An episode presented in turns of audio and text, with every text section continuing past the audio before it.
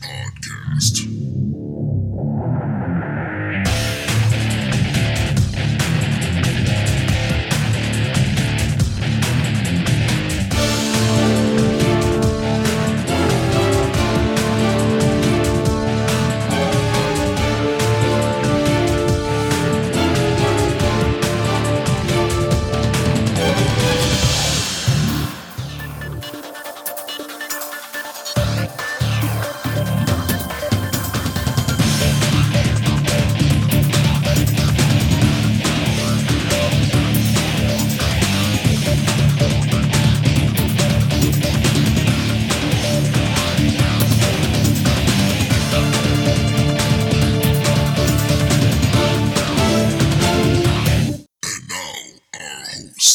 This is Bruce. This is John.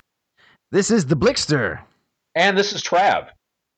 Welcome to the TriTac Games podcast, your podcast of playing along with cute, furry little creatures that could probably save your butt.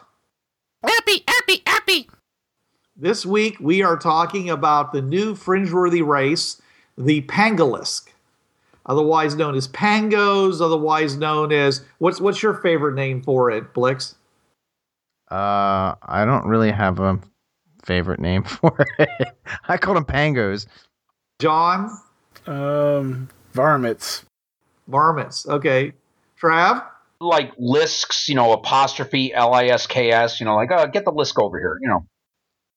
All right, well, let's move on. Come on. Um, Their usual quote is, "Oh," as the while tugging at your knee and trying to get you to follow. Uh, well, yeah, they find something they think is neat and they want to share it with everybody. Problem is, they're like, no, we don't want to see the grubs that you ate. I, I have one pang I have one player. Well, I had one player a long time ago who would have just shot them out of hand. oh, Most of my other players would have shot them the second time a pangolin tried to lead them into a problem to for, to get them to solve it. And looking at the good traits, adopt fringe fringeworthy into their families and ad- expect adopted family to babysit. That sort of means doesn't sort of contradict what you're saying about them leaving. They're like building a really big family unit. They're incorporating you in, into their tribe, into their pack. yeah.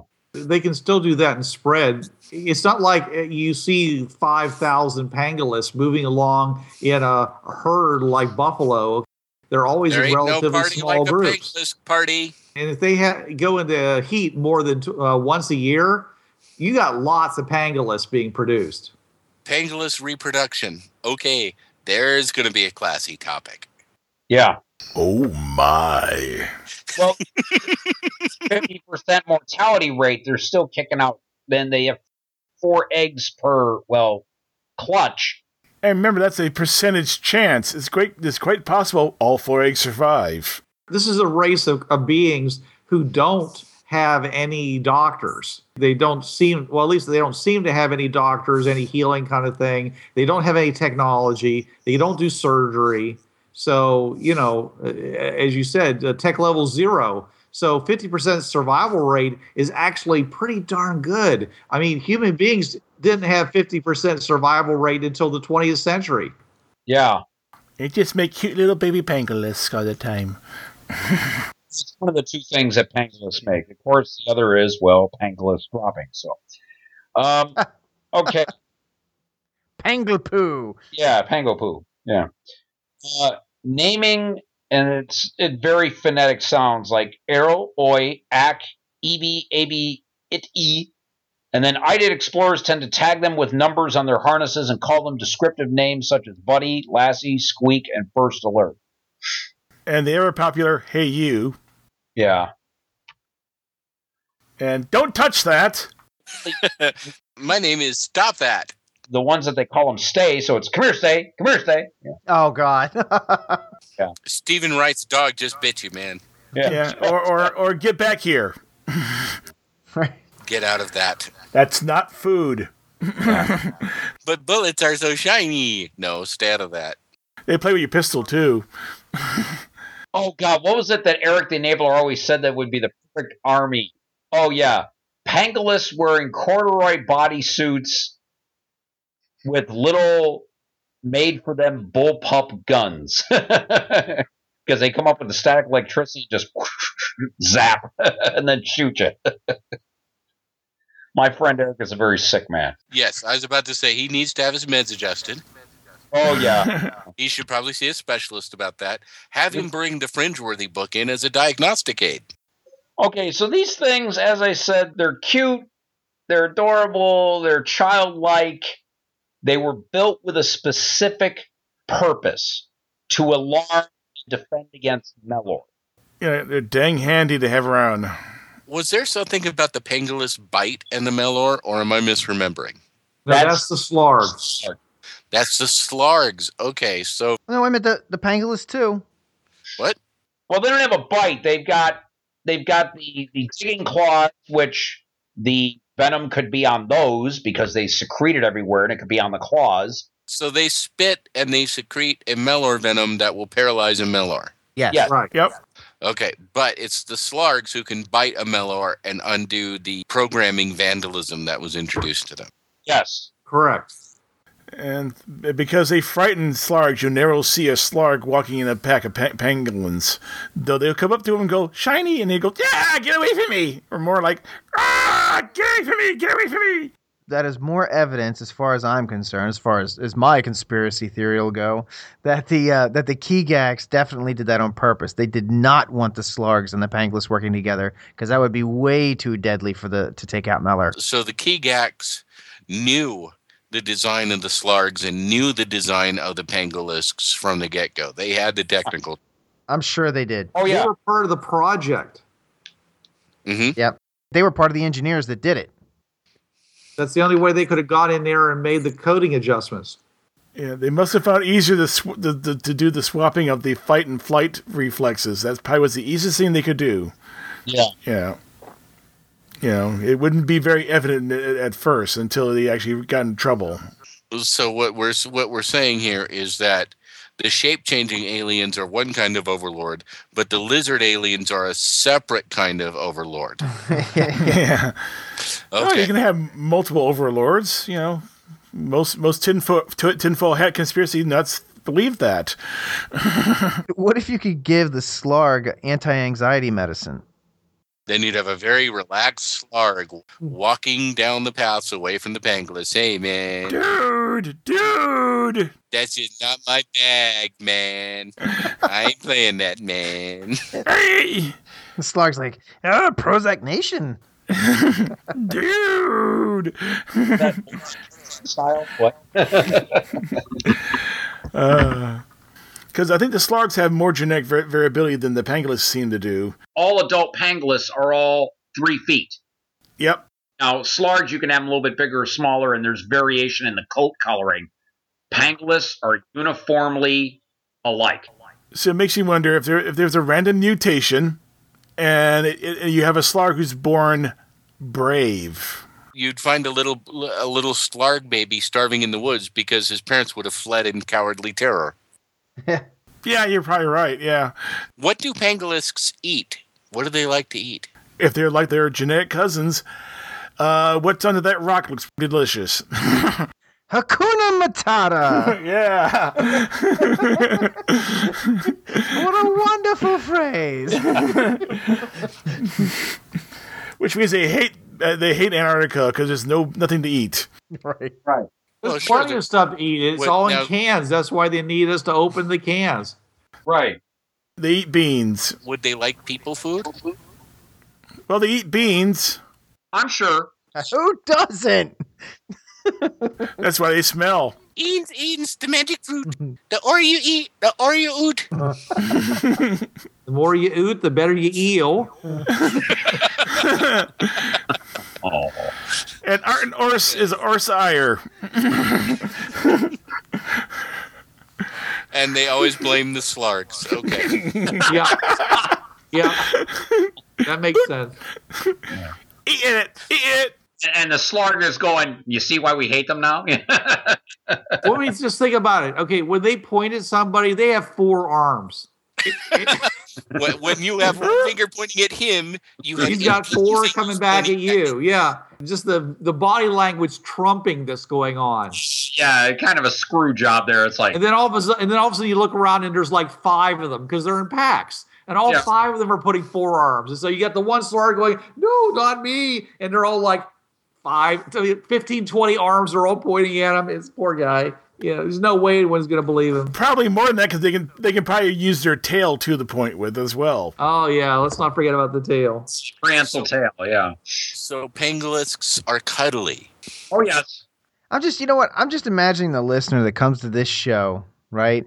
Who's not familiar, wait a minute, who's not familiar with Fringeworthy, and he's like having a good time laughing with this. It's like, it's hilarious. I have no idea what they're talking about. Why should the listener be any different? I'm right there with him. Yeah. Well, it's like my one coworker. He came in on he he listened to the podcast one time, and he not a gamer, mundane sports fan, but he goes, I don't know what the hell you guys were talking about, it was amusing as hell. Cool. Well, well, well, um, you know, really, Jay, if, if I look at the good traits and the bad traits, we pretty much got you covered there. oh, Hey, yeah. Yeah, we adopt you into the family. Yeah, yeah. and I met Jay. He's cuddly. you adopted me. As adopted him. What the hell? John, you said you wouldn't tell anybody. I think yeah, are on this. we, we're getting But, slapped. but, As but long we, as he doesn't release the films to YouTube, I'm fine. yeah, but but you are far more valuable to us as our, our resident Keegak. I mean, we really just can't we can't we can't let you play in the Pangolus area too much. yeah, hey Jay, what would the pang, what would the Keegak say about the pangolith? Any uh, anything? Can... I don't know those guys. I never saw those guys. I didn't see them stealing new hubcaps. Nothing. there we Oh. go. As a GM, when would you introduce the pangolins to your players? I think Jay hit it on the head. You could bring him in, excuse me, you could bring him in the early campaign and just think, okay, they're cute, they're annoying, they're, you know, they get into trouble. Yeah, they're they're pets. We can't get rid of them. And then in the middle campaign, when you start bringing the Meller in, that's when they prove their worth. After you're wanting to throttle these things because they're just cheesing you off, and then they're a Meller alarm, and you're like, oh, we love you. What's that you say, Lassie? You dropped the pangolins down the well again? no, but but th- but think about their very first very first time they actually go off on a Meller. It's going to probably be a Meller in disguise. So here's this here's this little creature going, eat eat eat eat, spit spit spit spit, and there's a guy. They actually they actually do a Mellor alarm, like a car alarm. F away from the Artie. F away from the Artie. But the thing is, they spit at a person, not a Meller, because because you don't know he's in disguise, and they and he gets frozen, and all of a sudden you realize these are dangerous creatures because nothing tells you that's a Meller. Uh-huh. Right. You're grabbing the the pangolins and dragging them off, trying to get out of Dodge before the police arrive for this unprovoked I- I- attack I'm on a sorry, I- passerby. I didn't know my armadillo monkey would do that. And now you're covered in this stuff that smells to high heaven. Probably slippery. Yeah, Nothing. It could be a lubricant, you know. yeah. It's really Okay, weird too, Okay, because slow down, slow down. We're not going down that road. oh, God, no, please. No. Lubricants and frozen solid Mellor, not a good combo. No, no. And we don't know how what the duration is on the paral- paralysis.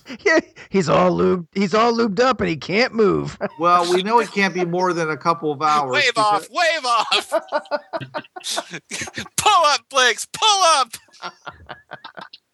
Yeah, you're right. It can't be more than a couple of hours because because in the adventure that's listed in the back, the the Meller's already been frozen twice that day, and he doesn't want it to happen a third time.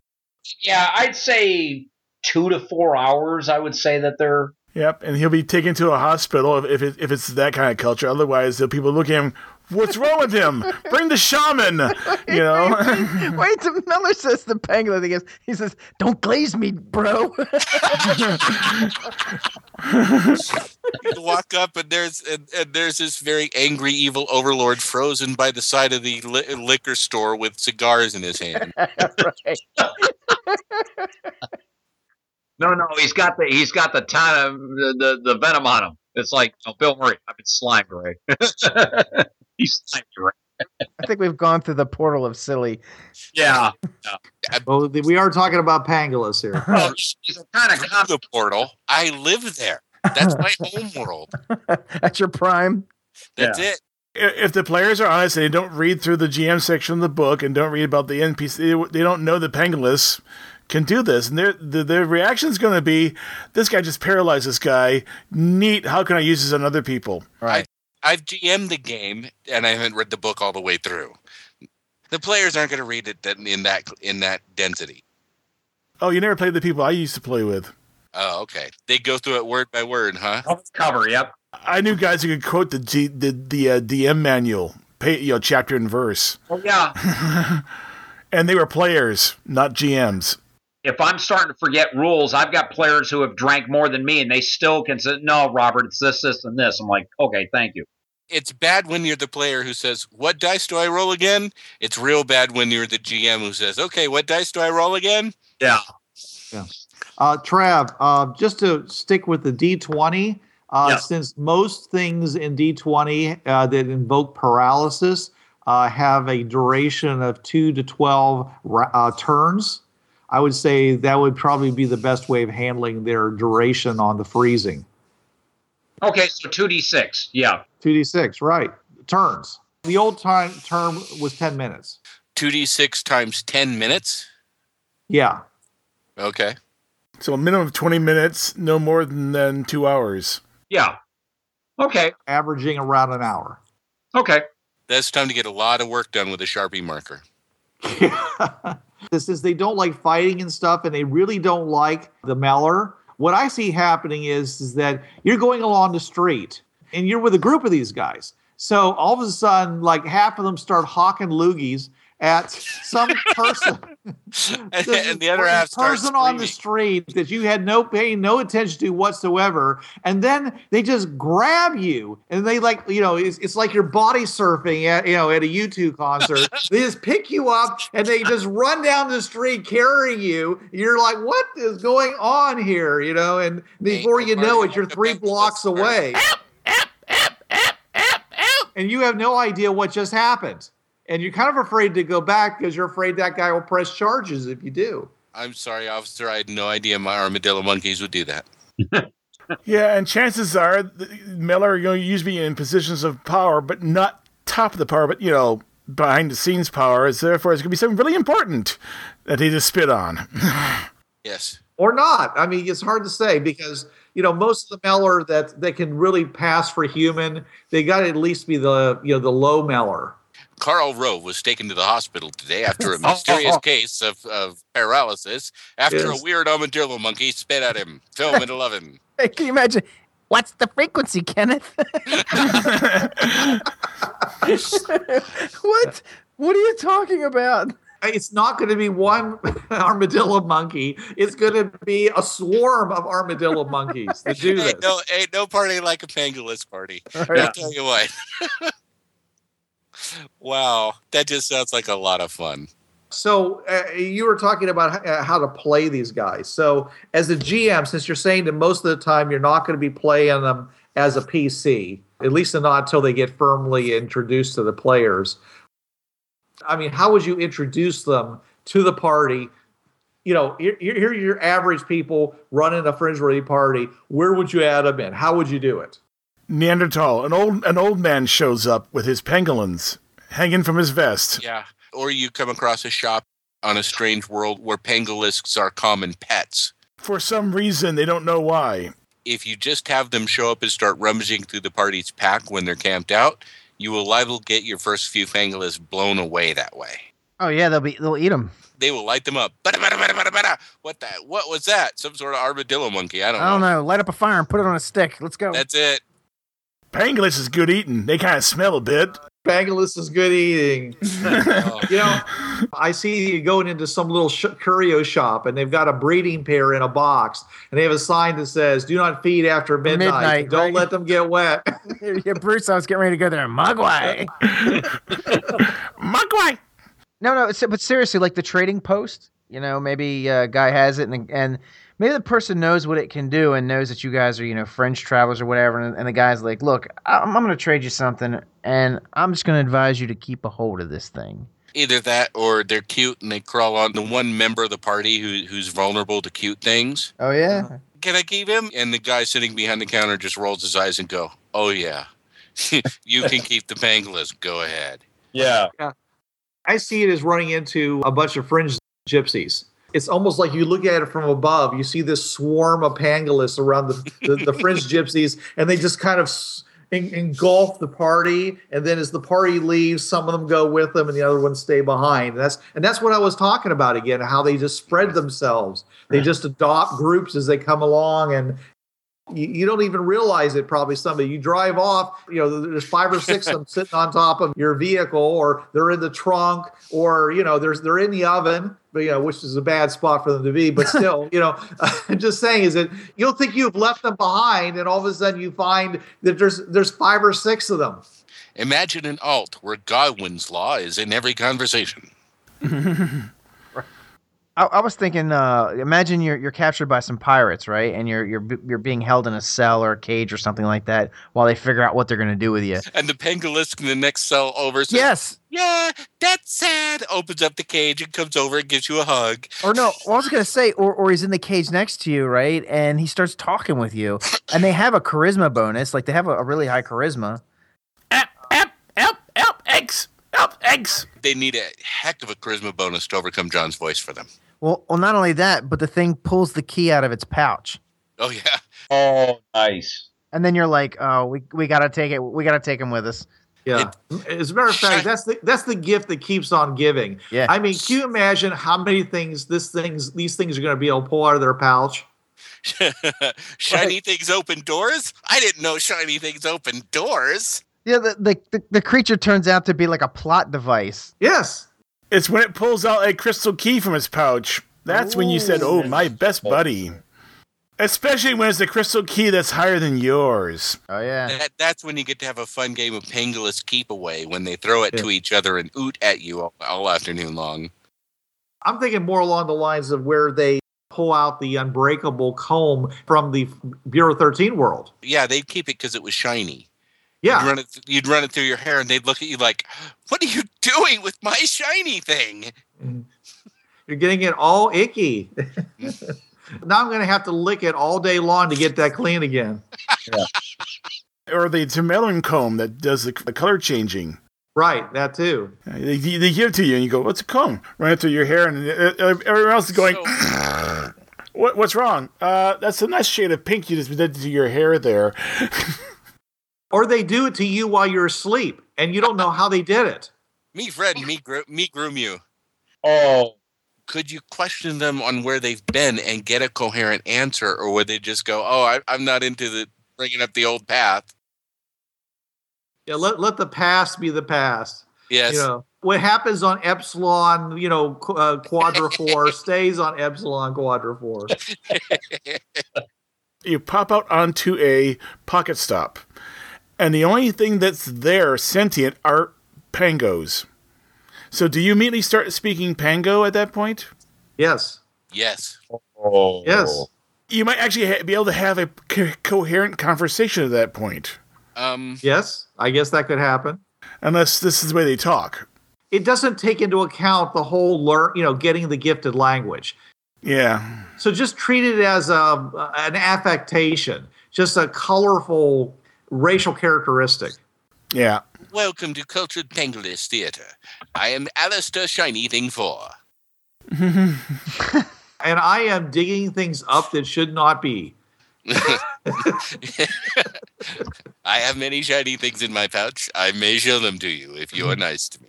I have things that are not shiny. We will talk about them later. Pardon me, do, do you know how to use this can opener on these can of beans? This shiny thing doesn't seem to want to work with this other shining thing. Perhaps we should call technical support. Though they probably would be able to open up the pop top on a can of spam, though. I borrowed all your grenade pins.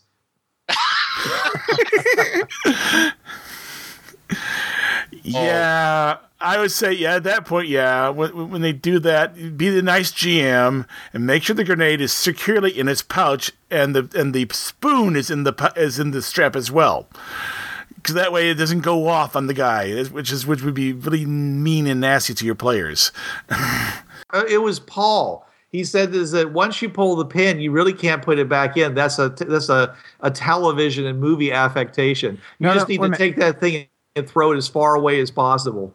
Uh, I think it's a spring loaded kind of igniter kind of a thing. I think it's once the spoon pops off. But but he said was they have a tendency to shift around too, Oh, and it really isn't line it up. reliable to try to put that back in. Right, It- right. it's No, basically, yeah. once you pull that pin, things are in motion. I see. Once you squeeze the spoon, it's no longer aligned and it'd be impossible to get the pin back in. You have to release the spoon a little bit to get in, but you take the chance of triggering the uh, the fuse at that point. Probably better to give it to the pango and then run. Gentlemen, I have to call it a night tonight. Go and go seek shiny things in the morning. But Well, I you think- just got here, Jay. I know, I know, but uh, the, the the the driving of the cab, it, it, it the graphics are wonderful, but it's just as grindy as heck. Take care, Jay. Yep. All right, thanks for Have a joining good us. night, gentlemen. okay, there are going to be some people who are probably going to be offended by these creatures because really these are the step and fetch it of the of the fringe fa- uh, system, right? I mean, they're they're basically designed to be your spear carrier. I mean, they're like an extra set of hands, uh, uh, you know, uh, quite a few of them, as a matter of fact. They don't have any desires of their own, really, it seems. They're very, very helpful if you watch them, but as soon as you don't watch them, they get in trouble it- to a certain extent, it seems rather patronizing. These fringe explorers have a patronizing role toward them. You don't see any problem with, you know, someone saying, "Hey, the pangolins should have their own culture, their own whatever." If they are, you know, if they and they most likely are created creatures, they they may not be able to create a culture. I mean, they just they're uplifted animals that never really well develop a culture. They whatever culture they have is what they've sort of created organically amongst themselves. Yeah. in Japanese animation, a couple of thematic things that happen are creatures that are created to serve other creatures, either angeloids or they're robotoids or something. The humans are always trying to free them, and they're always like, I want a master. I don't want to be freed. I'm sure that there's people out there who find that very offensive. Yeah. But I don't see these guys as I don't see these guys as looking for a master. They're looking for a bigger family. But still, that may not. May not may, people say that's just you're just mincing words there. But they really are looking for a bigger family.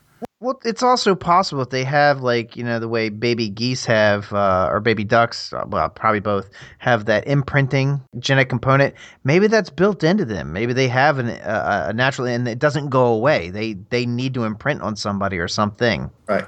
Well, let, let me ask you this question because we have, you know, talked in the past about how we think that the ideal fringe, uh, well, role playing team basically in almost every game is modeled after the A team.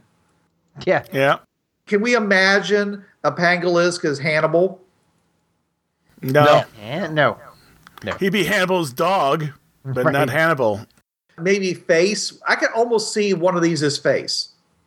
You know, is, is the one that kind of gets you. He runs over. He wants you to do stuff. He gets you to do stuff because he's charming or he hands you cryptic notes. He grabs you on the knees. They all carry you off. You know, that kind of e- emotional effusiveness. Okay. None of them are going to be the B.A. Baracus. They're not going to be the strong arm guy. They're not going to be the fighter guy. They're not going to be the, wep- the, the heavy weapon handling person. I could definitely see them as Mad Murdock. Well, I'm seeing them like a little bit of a combination of both. So they're resourceful. They they could sneak because they're small. They can sneak around. They can slip stuff into their pouch so that they can get resources, uh, much the way Face does. But at the same time, they sort of got that crazy, wild, childish likeness of Murdock. Maybe they're fulfilling some of the, some uh, multiple roles there, but not fully fulfilling any one. I, I mean, I, I basically see them as as not standing on their own as an adventuring party, as as a functional No. eff- effectiveness. So uh, it's, it's almost as if they have to be in a, a party group in order to be the most effective. Right. You meet an old man, but the first thing he does is look around and goes grab, grab, pulls off two, and hands them to you. And the Pangolins, uh, they don't seem to have any problem with that. Are we ever going to see Pangolins crying because their, their their family unit is being split up? It seems like they are okay with it. No, they may give you a good sniff, but you know, Once they're a mature size that they can stand on their own, it seems like they kind of kick the kids out and say, "Okay, I'm tired of looking at you." I just came back from Busch Gardens. We were checking into the cheetahs, and the cheetahs don't form breeding pairs. They're into the one night stands. hmm So that means that the mom and the and the cubs are real tight, and dad may watch out for the group occasionally, but they don't have that kind of family dynamic. These guys seem to be kind of, as far as I can tell, is it outside of raising, watching over the very young and the young that need to be protective. They're pre- it's pretty much of a free for all. I wonder if the, you know you're ever going to meet them without some sort of owner, so to speak. But if you do catch one in the wild, it means there's another fringe fringeworthy person out there someplace. So it's time to pull out the old crystal and go find fringeworthy and locate them. Right. Well, I, I don't want to limit any GM there, but I do see your point. Uh, it does seem most likely that when you run into a pangolin, you're going to be running into ones that already have a, a master. So in that story that's at the end where they're involved, are they the, the do they belong to the uh, to Mellerin kids? Is that the idea then? Probably. Yeah. I don't see them belonging to the uh, Fringe Pirate, and they certainly don't belong to the Meller. The kids' pet pangolisks. they're certainly not watching over the kids really they are but they're not really because it's like a dog i mean the dog is very protective of children but ultimately the child's in charge of the dog The Tamerlan are not good people. They're just simply people, and they have their own needs and desires, and they can be kind of cruel to their own creations because, well, to them, they're just tools. Do you sing your screwdriver to sleep at night? No. Do they sing their pangolins to bed at night? No. It's just a tool. It's to them, these are just tools that talk back. they tend to make things that are self-reliant Yeah. They can basically take care of themselves to a, up to a point of except for the pangolins because the pangolins are designed to be with other people because they're there to protect them by identifying the meller it's kind of a built-in weakness into their race that they are compelled to attach themselves to, uh, to alien groups this would be would be fun, especially if a Slarg player. That Pangolis, whenever they see a Slarg, the first thing to do is run up to it, because that's who they really want to be by. There's that attachment in their head saying, "That's who you want to be with." That guy right there. And trouble is, Slargs go, "Ah, go away, leave me alone," and it's just like heartbreak city at that point. i don't love you anymore Well, maybe it's because again, you know, going back to like genetically di- predisposed to things, maybe on a genetic level, you know, not not even conscious, they they are anxious around them because they know their job is whatever he spots, you kill. It's like no, They're danger magnets. right? You know, Weirdness magnets, danger magnets. Yeah, definitely. They're looking for Meller, and when they see Meller, they're going to start spitting at it. The Slarg is like, I don't want anything to do with the Meller. Let's not bother the Meller if you see one. No, they're like, ah, spit, spit, spit, you know, and, and the Meller's like, what the heck? hey, You know, what bring the, best- firepower, call the boys. You, you, you got 10 pangolins, I got 6,000 least Meller. Let's do the math. The reason why they frighten Slargs because if if the Slargs were flipped around, so the other way around, so they're really brave, they would actually be the pack leader. Yeah. The Slargs would be the pack leader, and they would get their pack together and make sure and get everything organized. Trouble is, because it's flipped around, they're scared to death of these guys. they're a- abdicating their responsibility to the pangolins, and the pangolins instinctively don't understand this right? because it's wrong. They're always bothering the Slarg. Leave me alone. What do you want? Eh, eh, eek, eek, eek. He's like, you know what the best kind of Meller is? The one I didn't see. I mean, the Slarg may even not even know about Meller. He just knows that these people are danger magnets. They're bad. Right. There's something protective about them. He feels the exact opposite to them. Yeah. And he doesn't know why, just the way he's wired. It makes sense that they would be paired with the pangolus. The Slarg may not be able to sense the Meller at all, and therefore they need the uh, to bird dog them, unless, of course, they're being very obvious and doing shape changing in front of them. And it may also be one of the reasons why they're so fearful because at any moment, you know, they could run into a, a, a Meller. A Meller could be anybody, ah, and they're afraid of everybody as a result. Yeah, if the Slarg knows about Meller, if he, you know, but I would say not every Slarg knows about Meller. Yeah, we just don't understand whether they've gifted them with any kind of hereditary knowledge. Yeah. Yeah. Those Slarg should be really good combat specialists. Pangolists. Definitely an NPC race because of their unique personality. If you wanted to play one, I would say either give it to an experienced player or if you have like a kid playing, explain the mindset and they'd be pick, be able to pick it up right away. I would love to introduce a, a bunch of six year olds to Oh. Cringeworthy, having them all play pangos. or and Brukians. Oh, better yet, with one adult player. You can't say any, any full words, just say eep, op, oop, ark, and it, let them go. They would probably never speak English again. Oh, Yeah. Pangolus can be used to usher in the threat of the Mellor in the campaign very slowly. And at first have them, as Jay said, totally just an innocent, mischievous pet. And then, bam, you bring in that aspect of the campaign and everything will click. And it will help with a sense of continuity throughout the campaign. Because, oh, yeah, that Pangolus we got a year ago, yeah, it spits on people and it knocks them out, and then we find out that you know it's a Mellor and all that. It's a good way to establish that longitudinal story arc throughout your campaign. Bruce did bring up the fact about them being, Built to be servant, dependent. and that might be a problem for some players. So it's an NPC race. You're the GM. It would be your decision, knowing your players, whether you want a race like that in the campaign. The Pangolists certainly allow for interesting times in a fringe-worthy campaign.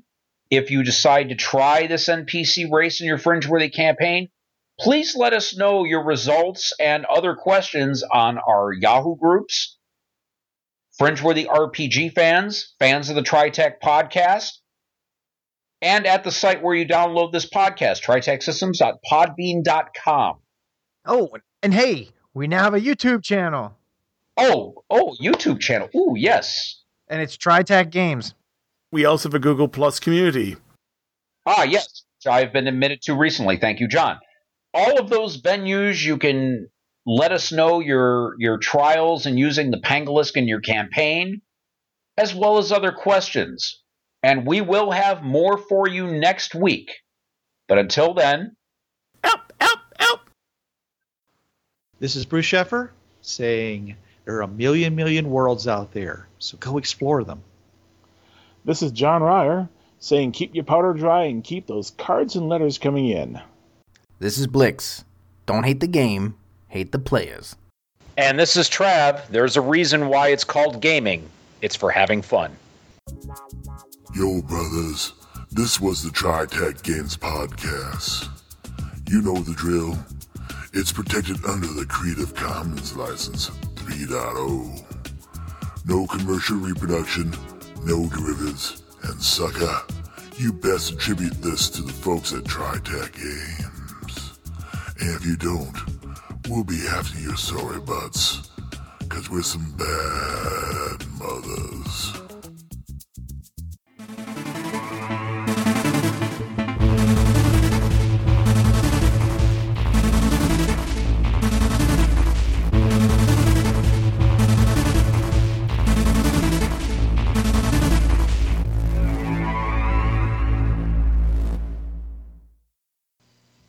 Hi, this is Trav of the Travcast, Hour 3 of Blind Wolf's Rubber Room Association on DementiaRadio.org, Tuesdays, 8 to 9 p.m. Eastern.